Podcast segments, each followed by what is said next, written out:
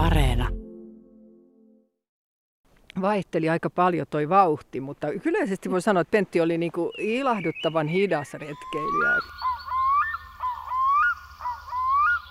Sen mustarastan kautta tulee Pentti mieleen usein, koska Pentti ihaili sitä keväällä laulavaa mustarastasta omalla pihallaan.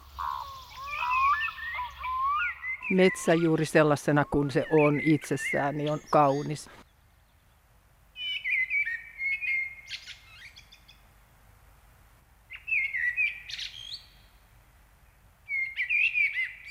Kuten sanottu, koko hänen elämäntapansa oli rakentunut niin, että retket olivat mahdollisia.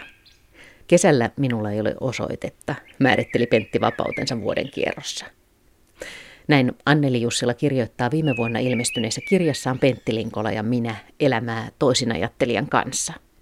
Ja samassa kirjassa hän kirjoittaa oman tarinansa alusta näin. Ryhdyin toimimaan luonnonsuojelun puolesta kahdesta eri syystä, jotka molemmat kasvoivat rakkaudesta. Rakkaudesta metsiin ja penttiin. Ja niinpä kirja kertookin paljon myös heidän yli 30 vuoden yhteisistä metsäretkistä ja niiden erilaisista sävyistä, metsiin liittyvästä kauneudesta ja salaperäisyydestä, metsän himmeästä hehkusta ja sen vähenemisestä. Ja näiltä retkiltä käynnistyi osittain myöskin Luonnonperintösäätiön tarina, säätiön, jossa Anneli Jussila toimii edelleenkin suojelujohtajana. Me olemme hänen kanssaan metsäretkellä Hämeenlinnassa Aulangon hienossa metsässä aurinkoisena päivänä. Katselemme valtava suurta kuusta, joka luo komeita, sinertäviä varjoja hangen pintaan. Tuu, kato miten mahtava kuusi. Oh, ihan mielet. Se on ihan tavallinen suomalainen kuusi se alkoi tavallaan ihan omalla painollaan jotenkin sitten, kun Penttihan kuoli silloin vuonna 20, niin siinä syksyllä alkoi tulla se tunne, että on jotain sanottavaa tästä asiasta, joka ei ole vielä näkökulmia, jotka ei ole tullut Pentistä vielä esille. Ja aloitin sitten kirjoittamisen niin kuin vuonna 2021 tammikuussa. Ja kyllä, kyllä se, niin kuin, se oli antoisaa aikaa, mutta se oli, välillä tuli semmoisia stoppeja, että mistä oli, piti aina kynnys, että voinko mä kirjoittaa nyt näin mutta sitä selvittiin sitten joka kerta. Oliko sun helppo muistaa asioita ja hetkiä? Itse asiassa mun on hyvin vaikea muistaa mitään. Mä en ole mikään tämmöinen elämäkertojen kirjoittaja, koska mä en muista vuosilukuja, enkä päivämääriä, enkä kellonaikoja. Mutta mä muistan sellaisia asioiden merkityksiä. Ja sitähän mä olen sanonutkin, että tässä kirjassa oli enemmän kysymys niistä merkityksistä kuin jostain faktoista. Niin se tunsit Pentti Linkola vuosikymmeniä ajan ja teitä yhdisti alusta asti tämä kiinnostus metsiin ja metsien suojeluun, eikö niin? Kyllä, joo, juuri. Itse asiassa meidän ensimmäinen tapaaminen siellä Tenholan Pölkoossa, elämänkouluyhteisössä, niin siinä jo keskusteltiin metsien suojelusta. Kun mietit niitä teidän ensimmäisiä keskusteluja, niin mikä hänen asenteessaan tai ajattelussaan teki vaikutuksen? Joo, Penttihan tuli pitämään semmoista pientä lintuiltaa sinne elämänkouluun silloin ja kyllä se niin kuin välittyi se Pentin niin kuin valtava huoli ja semmoinen aito välittäminen luonnosta ja sitten se, että, että Pentti just koki tämän puhumisen niin kuin hirveän turhattavaksi, että ei johda mihinkään tämä jatkuva asioiden toistelu, että nyt pitäisi tehdä jotain. Ja siinähän heitettiin ilmoille jo tämä ajatus, että, että pitää niin kuin ostaa metsää et se oli ihan se ensimmäinen ilta tosiaan, kun tavattiin, niin tämä aihe, joka sitten myöhemmin tuli esille sitten ihan vakavasti ja konkreettisesti tässä säätiön perustamisessa.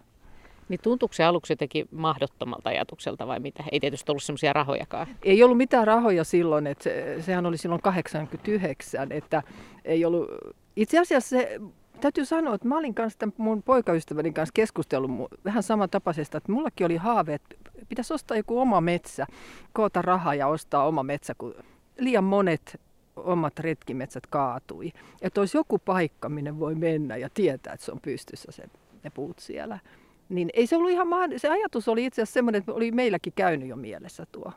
No sitten ihan ensimmäisiä retkiä, joita te teitte yhdessä, niin oli, oli sitten ilmeisesti sinne Talaskankaalle.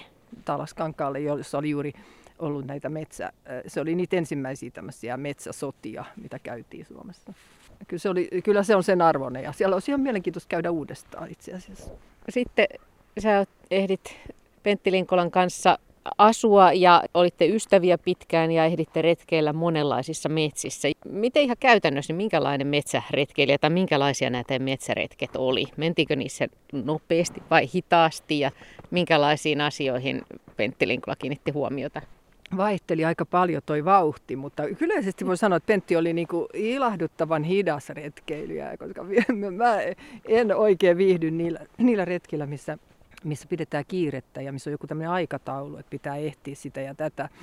Vaan me voitiin jäädä todella vaikka kuuntelemaan, että jostain kuuluu kuhankeittäjä, niin sitä jäätiin kuuntelemaan siis aika loputtoman pitkäksi aikaa. Ja sitten joku hiukan epävarma linnun ääni, niin voitiin jäädä todella niin kuin passiin tyyliin teltalla yöksi, että, että voidaan varmistaa se. Että, ja Pentin kanssa usein oltiin nimenomaan yötä luonnossa ja esimerkiksi muistan Kessissä oli aivan, se oli yksi mielenpainuvimpia retkiä siellä. Oli semmoinen hopealampi, jossa oli telttapaikka. Ja siellä mä muuten kävin silloin, kun mä kirjoitin tuota kirjaa. Mä kävin vielä ihan silloin, kun viimeistelin sitä, niin mä kävin Kessissä. Olin Nelimissä jotakin öitä ja kävin katsomassa niitä vanhoja paikkoja. Niin miten se hopealampi oli hieno? No se oli semmoinen erämainen lampi siellä ja se oli semmoinen niin tukikohta, mistä oli, pääsi sitten niiden lukemattomille muille lammille, joilla oli niitä, niitä Lapin kiehtovia nimiä. Niin siinä oli kauan se Pentin keltainen soputeltta oli siinä Hopealammen rannassa ja se, se oikein jäi mieleen, koska se, oli, se, se on niin upea se maisema siellä, semmoinen ne vanhat käkkäräpuut ja, ja siis se, se valtava lampien määrä, mikä on siellä Kessissä. Se oli niin erilaista tietenkin kuin Etelä-Suomi. Siinäkin mielessä jäi mun mieleen oikein. Niin, tästä kirjasta mä oon saanut selviä, että sulla on aika hyvä suuntavaisto, mitä Pentti Linkola piti, piti hyvänä piirteenä ihmisessä, mutta tota, niin miten, miten hänellä itsellään, tapahtuiko eksymisiä? No eipä, ei nyt erityisemmin. Kyllä mä välillä olin niin, että minä se suunnistin, että Pentti pyysi mua ottamaan sen suunnan. Että kyllä jossain Taivalkosken ihan kaukana jossain sydänmailla, niin kyllä mä muistan, että oltiin molemmat vähän aikaa eksyksissä jossain suolla. Ja, ja mulla välillä niin kuin voimatkin loppu, että mä lepäilin jossain puujuurella siinä. Pentti alkoi jo huolestua, että päästäänkö me pois täältä. Et kyllä sitä eksymistä molemmilla, että kuka tahansa, että ihmisellähän ei ole semmoista kuin jollain linnuilla, että aivoissa olisi jotain magnetismia, jolla löytäisi sen pohjoisnavan suunnan. Että kyllä se täytyy melkein kompassista katsoa tai auringosta. Niin, soputeltta oli mukana ja sitten tosiaan Pentti Linkola yöpy mielellään muutenkin luonnossa, mutta tota, mikäslaiset eväät? Joo, Pentin eväät, joo, ne on, pitää ainakin kunnon voita olla, että ei mitään, mitään muita rasvoja hyväksytty. Voita ja leipää. Kyllä se, se oli aika paljon Pentillä oli sitä, että hän ei kesällä kalastanut esimerkiksi. Että olisi voinut ajatella, että kalastaja kalasti siellä noilla linturetkilläkin, mutta ei. Että se oli lähinnä justiin leipää ja äh, ei mitään kuumia juomia koskaan ehdottomasti, että, eikä tuliakaan tehty Pentti mielellään. Ei, sen takia mulla oli usein keitin mukana, että mä sain tuon itselleni keittää jotain lämmintä ruokaa, mutta Pentti söi hyvin askettisesti retkillä.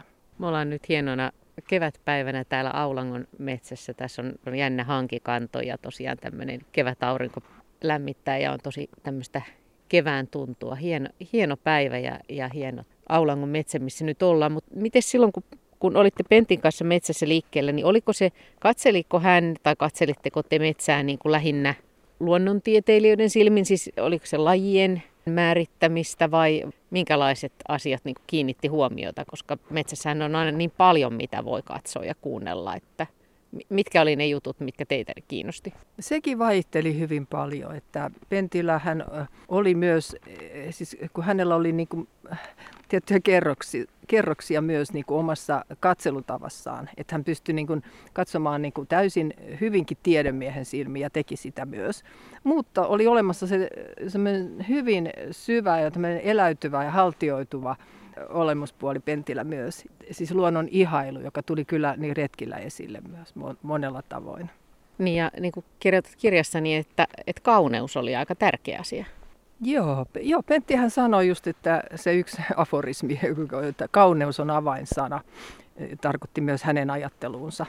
Että metsä juuri sellaisena kuin se on itsessään, niin on kaunis. Ja, ja se oli ehkä se, mitä Pentti loppujen lopuksi ihan perimiltään haki. Että joskus tuntui, että jopa tämä lintujen katselu ja lajien niin kuin kokoaminen ja kirjaaminen ylös, että nekin oli vähän niin kuin tekosyitä, että sai olla siellä niin kuin vapaudessa luonnossa. Se oli se tärkein asia miten kun kanssaretkeilijänä ollut siinä vierellä, niin näky, näkyykö se jotenkin niin kuin siinä semmoisena rentona olemisena metsässä tai minkälaisia hetkiä tulisi mieleen, jolloin on, on niin tuntunut, että nyt, nyt on kaikki hyvin? Niin joo, ky- kyllä Pentti oli mun mielestä paljon rennompi aina luonnossa. Ja mä oon kuullut muuten Pentin vanhempien lintumiesystävien, nimenomaan miesystävien kertova sellaista, että Pentti oli niin kuin valtava suorittaja, että piti mennä kauheita vauhtia. Ja, että voi olla, että nuorempana oli sellainen, mutta mä, mä oon tuntenut siis Pentin sieltä vuodesta 89, niin siinä aikana, mitä me tunnettiin 31 vuotta, niin oli ehkä muuttunutkin. Taikka sitten meidän välinen retkeily muuttui sellaiseksi, että Pentti oli usein just sellainen viipyilevä ja rauhallinen metsässä. Oli semmoinen ahdistus oli kadonnut. Ja mä koen sen just ilahduttavana. Niin miten sun oma metsässä liikkuminen, niin mitkä asiat sulle on metsässä tärkeitä tai mi- mihin asioihin kiinnität huomiota, mihin pysähdyt? Niin, se, se, on vaikea kysymys. Vaikea kysymys, joo. Se, se riippuu vähän niin. metsästä ja päivästä.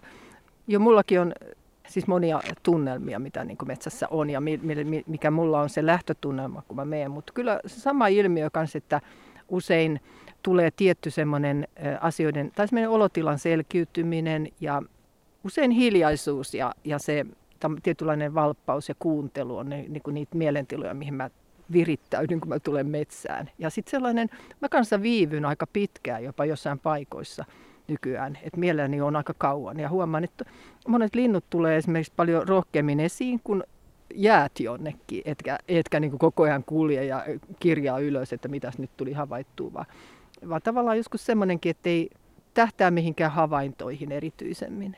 Ehkä ne on niitä antoisimpia. Kirjas on hauska. Siinä on useita hienoja muistoja, mutta esimerkiksi sellainen, että Pentti tulee, sä oot vielä nukkumassa teltassa ja Pentti tulee sanomaan, että nyt on niin kuin kaunein näky maailmassa tuolla ulkona. Joo, mä oon aamuuninen. Et se, ensin semmoinen herätys tuntuu, että nyt täytyy olla kyllä jotain todella, todella isoa, että mut herätetään joskus tyyliin viideltä.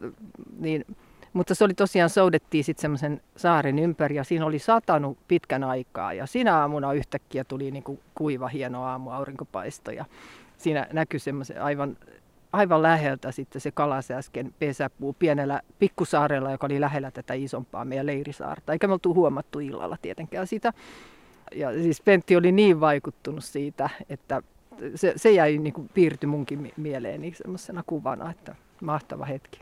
Pentti Linkolasta tulee usein mieleen, että hän oli niin kuin jotenkin ahdistunut ja surullinen ja vihanen. Ja et, oliko se niin kuin läsnä näillä metsäretkillä se semmoinen, että, että mikä kaikki on jo menetetty? Siis, koska usein oli sellaiset kohteet, että no oli vähän tutkimusretkiäkin ja tällaisia, että Pentillä oli vähän semmoisen pienen pojankin seikkailumieltä myös niillä retkillä, että en mä sitä, just se ahdistus saattoi olla joskus, jos tuli sellainen tilanne, että joutui niin odottaa jossain jotain myrskyä ja myrskyn niin laantumista tai jotain, niin Pentillä saattoi olla huonojakin fiiliksiä, mutta yleensä jos siellä luonnossa voitiin olla, niin kyllä se oli, kyllä mä koin juuri sen et se oli just, että Pentti oli niinku elementissään ja se oli siis, silloin oli niinku itsellekin hyvin palkitsevaa olla Pentin kanssa. Ja sitten ne isot puut. Kirjassa tulee esiin se, että Pentti on sanonut, että jos kädet ei mene siis puun rungon ympäri, jos on sen verran paksu, paksu puu, niin silloin se on aikuinen, mutta muuten ei vielä aikuinen. Joo, juuri. Tämä oli tämä Pentin aforismi puista. Ja tosiaan Penttihän kauhisteli myös sitä, että miten tämä nykyään tämä tukin määritelmäkin on muuttunut yhä pienemmäksi. Ne on ihan semmoisia riukuja, jotka oli ennen ihan tämmöisiä, niin kuin, jos metsätaloudesta puhutaan, niin ihan tämmöisiä niin kuitupuita. Niin niitä on, nyt on tämmöinen pikkutukki tullut ja niin siitähän Pentti oikein sai tämän idean, että se voidaan mitata ihan omilla käsillä, mikä on se oikea puu. Ja tietenkin hän on se rengasta ja tausta ja kanahaukkapesät tai, tai kalasääsket, niin nehän tarvii esimerkiksi riittävän järeitä puita, että, että se pesä pysyy siellä. Ja, ja varmaan hän se, sitäkin kautta näki sen konkreettisesti, että niitä puita on tarjolla yhä vähemmän. Joo, nimenomaan. Ja, ja niillä, kun Penttihän oli jossain vaiheessa jopa niillä maakotkapesillä siellä Peräpohjolassa. Ja ni, niillä retkillä, nehän oli hiukan legendaarisia, jos nämä maakotkaretket, jota hän oli muun muassa tänne Pertti Sulkavan, eli Risto Sulkavan isän kanssa teki näitä retkiä. Niin ne on todella oltava isoja. Ne oli niitä puita, jotka saattoi olla, tämä olikin satoja vuosia vanhoja ja jykeviä. Ja Pentti oli hyvin onnellinen löytäessään aina näitä suuria puita. Niitä kuitenkin tuli vastaan. Niin hän oli varmaan ainakin siinä vaiheessa aika ketterä puuhun meniä. Joo, sitähän monet on muistellut. Ja jopa silloin, kun me tavattiin niin kuin alkuvuosina, vielä 90-luvulla itse asiassa Pentti kiipesi, ja minäkin kiipesin välillä jonnekin nuolihaukan pesälle Pentin kanssa, vaikka kerran ei, ei halunnut mun tulevankaan, mutta mä ilmaannuin sinne kuitenkin sinne pesälle. mun, mun naama nousi sieltä pesän toiselta puolelta näkyviin, niin Pentin oli pakko nauraa. Aina kieloista huolimatta pää kohoaa. Mä halusin kerran nähdä ja ne oli, oli ikimuistoinen hetki, kun mä näin ne haukan, isot haukanpoikaset siellä pesässä. Niin, miltä ne näytti? Ne olivat tietysti aika hämmentyneitä, kun te ilmaannutte. No joo, mä, mä koin yhtäkkiä, että mä katsoin niin kuin villiä luontoa todella silmästä silmään ensimmäisen kerran todella, koska ne oli niin hurjan näköisiä. Ja nopeasti halusin kyllä sitten ettei häiritty. Niin se, mutta se hetki oli siis ihan maaginen. Sitten nyt on puhuttu jo tästä huolesta, metsien suojeluhuolesta, niin minkälaisia oli ne ajatusketjut ja miten tämä käynnistyi alun perin tämä ajatus siitä, että, että voidaankin perustaa tämmöinen säätiö suojelemaan metsiä? Joo, se oli silloin 95 tosiaan, niin, niin siinähän oli vähän semmoinen Pentin vähän semmoinen radikaalimpi vaihekin ensin, kun hän niin kuin tunsi epätoivoa, että metsien lähtölaskenta on nyt tullut ja mikä oli kyllä totta. Ja Eh, Mutta sitten siinä tämä ajatus otettiin uudestaan esiin, että voidaan ostamalla suojella metsiä. Ja puhuttiin ensin jostain yhdistyksestä. Ja sitten tosiaan se Valkeakosken osuuspankin pankkivirkailija, joka oli tämmöinen hyvin valistunut henkilö, niin neuvoikin Penttiä siitä. Jotenkin se tuli esiin siellä, niin että, että säätiö voisi olla hyvä ratkaisu. Ja, ja silloin 95 sitten Anto Leikolahan teki ne säännöt ja hän tämmöinen kokenut säätiömies, joka osasi tehdä, niin kuin me, minä ja Pentti oltaisiin pystytty edes tekemään mitään säätiön sääntöjä. Ja, ja Pentti antoi rahat sinne, hän on, oli hyvin säästäväinen koko elämänsä, äärimmäisen säästäväinen ja oli vähän siinä mielellä säästänyt sitä rahaa tosiaan, että, että voisi ehkä jotain suojella. Ja silloin oli haaveena, että tämä säätiö ostaa yhden metsän. Se oli niin kuin se ajatus. No sitten, sitten tämä homma lähtikin siivilleen. Mutta se lähti ensin yhdestä metsästä. Mikä, mikä metsä sitten oli? Se oli Parikkalan, se oli silloin saarenpitäjä, äh, siis ihan siellä Raja-Karjalassa, niin Etelä-Karjalan puolella, niin Akavaara. Se oli ensimmäinen metsä silloin ja se ostettiin vuonna 2000. Ja, ja se, se oli tosiaan, hetkinen, se pinta-ala on, on 25 hehtaaria, eli se, se oli kuitenkin ihan kivan kokonen jo. Ja semmoinen entistä kaskimetsää osittain, kaskimaata, että siellä on niin kuin mahtavat koivikot nyt. Ja se, se oli, niin siitä kaikki lähti liikkeelle sitten Akavaarasta. Te saitte tietoon, että täällä olisi tämmöinen metsä tarjolla ja menitte sinne ja miltä se sitten tuntui, kun, kun tuli se päätös, että tästä lähdetään liikkeelle? Joo, se oli pitkä prosessi. Nimittäin siinä oli semmoinen perikunta, joka oli aikonut, ne oli laittanut Helsingin Sanomiin ilmoituksen ja oikeastaan piti vaan vähän niin kuin hakea sitä, että mitä hän tuosta voisi saada. Niin kuin, että ei heillä ollut ihan, kaikilla sisaruksilla ei ollut ihan niin kuin täyttä tahtoa niin kuin myydä edes sitä. Että se oli pitkä prosessi, voi sanoa näin, mutta siinä tuli hyvin läheisiksi ystäviksi lopulta näin, osa näistä perikunnan jäsenistä. Ja, mutta kyllä siinä varmaan puoli vuotta neuvoteltiin ja yksi heistä oli vielä Kanadassa mutta oli suuri helpotus sitten saatiin, tosiaan 25 hehtaaria ja, ja siinä on mukana myös jonkin verran niittyjä, missä on lehtomaitikkaa ja tämmöisiä hienoja itäisiä kasveja. No se oli ensimmäinen ja piti olla vain yksi, mutta, mutta mitä sitten tapahtui? No sitten pikkuhiljaa. Sitten rupesi tulemaan uusia alueita. Rahoja rupesi tulemaan sinne keräilytilille ja 2000-luvun ihan e- alkuvuosina tuli sieltä pari aluetta vuodessa – ja tota, vuonna 2005 perustettiin semmoinen tukiyhdistyskin meille, joka sitten levitti sanaa tästä, että voi lahjoittaa varoja. Ja sitten vähän tämä valtion metso-ohjelmankin perustaminen pikkasen niin kuin auttoi eteenpäin sillä tavalla, että se tuli hyväksytymmäksi tämmöinen, että joku voi myydä luonnonsuojelu varten niin metsänsä. Sitten tämä on siitä pikkuhiljaa kasvanut nyt vuoteen, tähän vuoteen asti, niin nythän meillä on jo kohta lähemmäs 4000 hehtaaria Siis ensin oli 25 hehtaaria. Ja siis tämä kasvukäyrä on nyt aika tämmöinen jyrkkä. Tällä hetkellä on niin ajat muuttunut ja ihmiset alkaa yhä enemmän ymmärtää, että tarvitaan ihan oikeita luonnonsuojelualueita eikä pelkkiä puheita. Oliko tämä Pentti Linkolalle yllätys? Oliko hän epäileväinen, että onnistuuko tämmöinen suojelu? Oli joo. Penttihän oli usein vähän tämmöinen aika varovainen, että, että pelkäs hehkuttaa etukäteen, että joku asia onnistuisi nyt varmasti, niin ei uskonut kyllä millään. Että, ja, ja oli aina ihmeissään, kun että, niin joku oli lahjoittanut Siis joku saattoi antaa siis tämmöisen 50 000 tai jotain. Niin että et miten tämä on mahdollista. Ja sitten ihan tuossa siis justiin vuonna 2020 Penttihän ehti vielä nähdä sen tilinpäätöksen sitten edelliseltä vuodelta 2019 ja sehän oli valtavan jo siis huomattavan iso siis se summa siellä ja, ja mitä oltiin ostettu, oli niin kuin, meillä oli hehtaarimäärä silloin jo valtava, niin, niin verrattuna alkuun, niin kyllä Pentti oli niin ihmeissään siitä ja onnellinen voi sanoa. Mutta mä sanoisin, että tämä on alkanut hiukan nyt niin kuin jopa että tämä idea on niin hyvä ja tämä on alkanut jopa omalla painollaan nyt, nyt kun tiedetään niin kuin maailman tila ja miten niin kuin tämä, tämä liittyy nyt kaikkeen, tietoon ilmastonmuutoksesta, lajikadosta. Nyt jopa puhutaan ihan viranomaisten puolelta jopa tästä, että 30 prosenttia pitäisi olla suojeltua. Ja siis täm, jos ajattelee, että tämmöistä olisi ollut niin esimerkiksi 15 vuotta sitten, tuntuu, olisi tuntunut ihan, että joku vähän hullu nyt tuommoisia puhuu. että näin nopeasti niin kuin ihmiset niin kuin, alkaa tajuta, mutta sitten, että, että tuleeko nyt niin kuin, päätöksiä myös riittävästi, niin se on taas toinen juttu.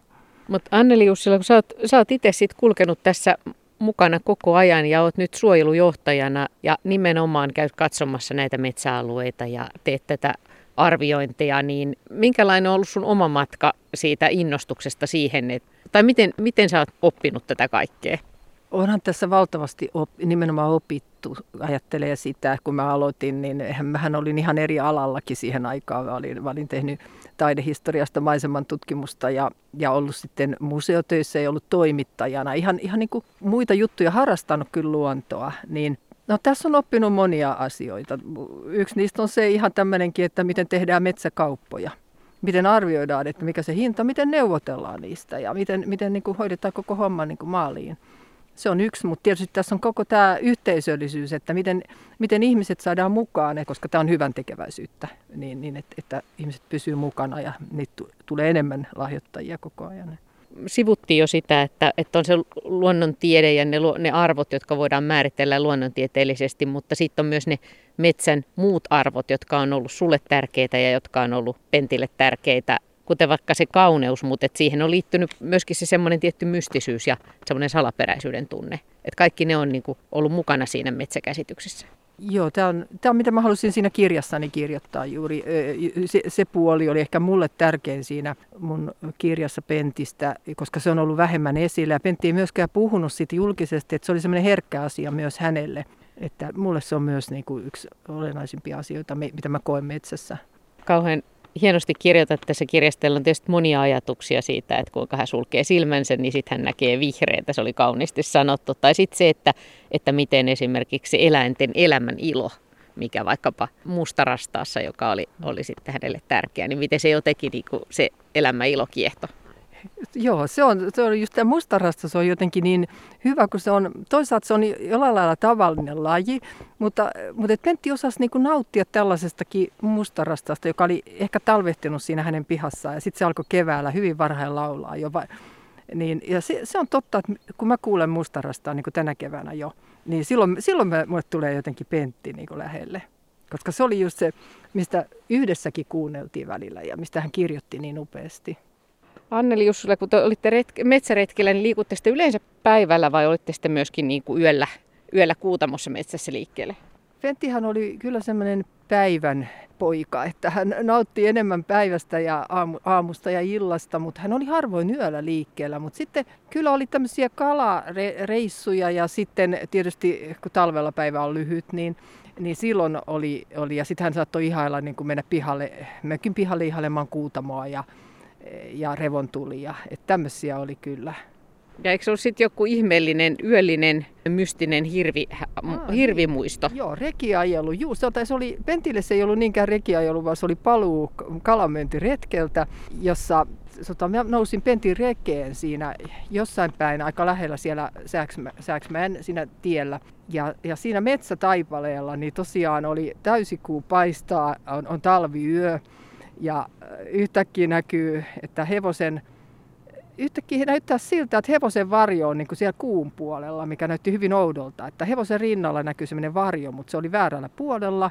Yhtäkkiä havaitaan, että se onkin sarvipää hirvi juoksee siinä hyvinkin lähellä sitä lumista tietä siinä metsän puolella hevosen rinnalla, mikä oli sellainen aika huikea kokemus. Ja hevonen meni vähän vauhkoksi Ja, koska se tuli, se, me tunnettiin ihan sen hirven le, lemu siis, se oli niin voimakas.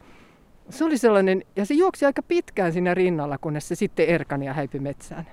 Mä mietin ja itse kyselin Pentiltä, että miten tämä on selitettävissä, niin Pentti sanoi vain, että oli utelias hirvi, joka halusi leikkiä. No tänä päivänä, kun olet jatkanut tässä luonnonperintösäätiön toiminnassa suojelujohtajana, niin, niin tuleeko sinulle usein Pentti mieleen, että, että voi kun hän olisi tämän, tämän nähnyt tai kokenut tämän hetken? Niin. Mä ainakin ajattelen sitä että tietyllä kiitollisuudella, että Pentti on aloittanut tämän hienon, äh, hienon toiminnan, mitä, mikä nyt, niin kuin to, to, tähän tulee yhä enemmän väkeä mukaan nyt. Sillä tavalla jo, mä en ehkä ajattele niin, että kun Pentti, että Pentti nyt näkisi sitä, mutta mä näen ehkä Pentin silmillä joskus sen, sitä, mitä me ollaan yhdessä puhuttu ja mitä, mitä mä oon oppinut Pentiltä. Mä näen niitä metsiä myös sillä lailla, että sitä kautta Pentti on läsnä niissä. Nyt on tullut ihan tämän vuoden aikana nyt sellaisessa, että tuolla Sahalahdella mulle soitettiin sieltä eräs henkilö, jonka isä oli retkeillyt Pentin kanssa siellä 2000-luvun alussa – niin kertoi, että semmoinen metsä, missä Pentti oli retkeillyt ja yöpynyt ja kuullut siellä kevätlintuja, pöllöjä ja ollut todella ihastunut paikkaan, joka siellä Metsäjärven rannassa on semmoinen upea metsä. Ja, ja Pentti oli ollut äärettömän vaikuttunut tästä metsästä. Se oli siinä Laipanmaan pohjoislaidalla, eli tämmöisen metsäalueen, laajan asumattoman metsäalueen pohjoislaidalla sijaitseva metsä, johon kuului tämmöisen rakentamattoman metsäjärven rantaa. Ja siinä oli tämmöisiä vanhoja mäntyjä niin kuin kauttaaltaan ja vähän lehtomaistakin aluetta. Ja Pentti oli ihastunut silloin tähän noin parinkymmenen hehtaarin metsään niin paljon, että hän oli yöpynyt kevätyönä siellä, kuullut pöllöjä ja tikkoja ja aamulla sitten valtavan lintuväärän kuulu laulavan siellä ja oli ollut aivan ihastuksissaan ja oli mennyt puhumaan jonnekin taloihin siellä, että hän haluaisi suojella tämän metsän. Mutta se ei ollut johtanut mihinkään silloin. Mutta sitten nyt tämä tuli ihmeen kaupalla myyntiin tämä metsä ja onnistuin voittamaan tarjouskilpailun. Et tässä on niinku asia, jossa mä kyllä todellakin ajattelin Penttiä ja on tosi iloinen, että se onnistui.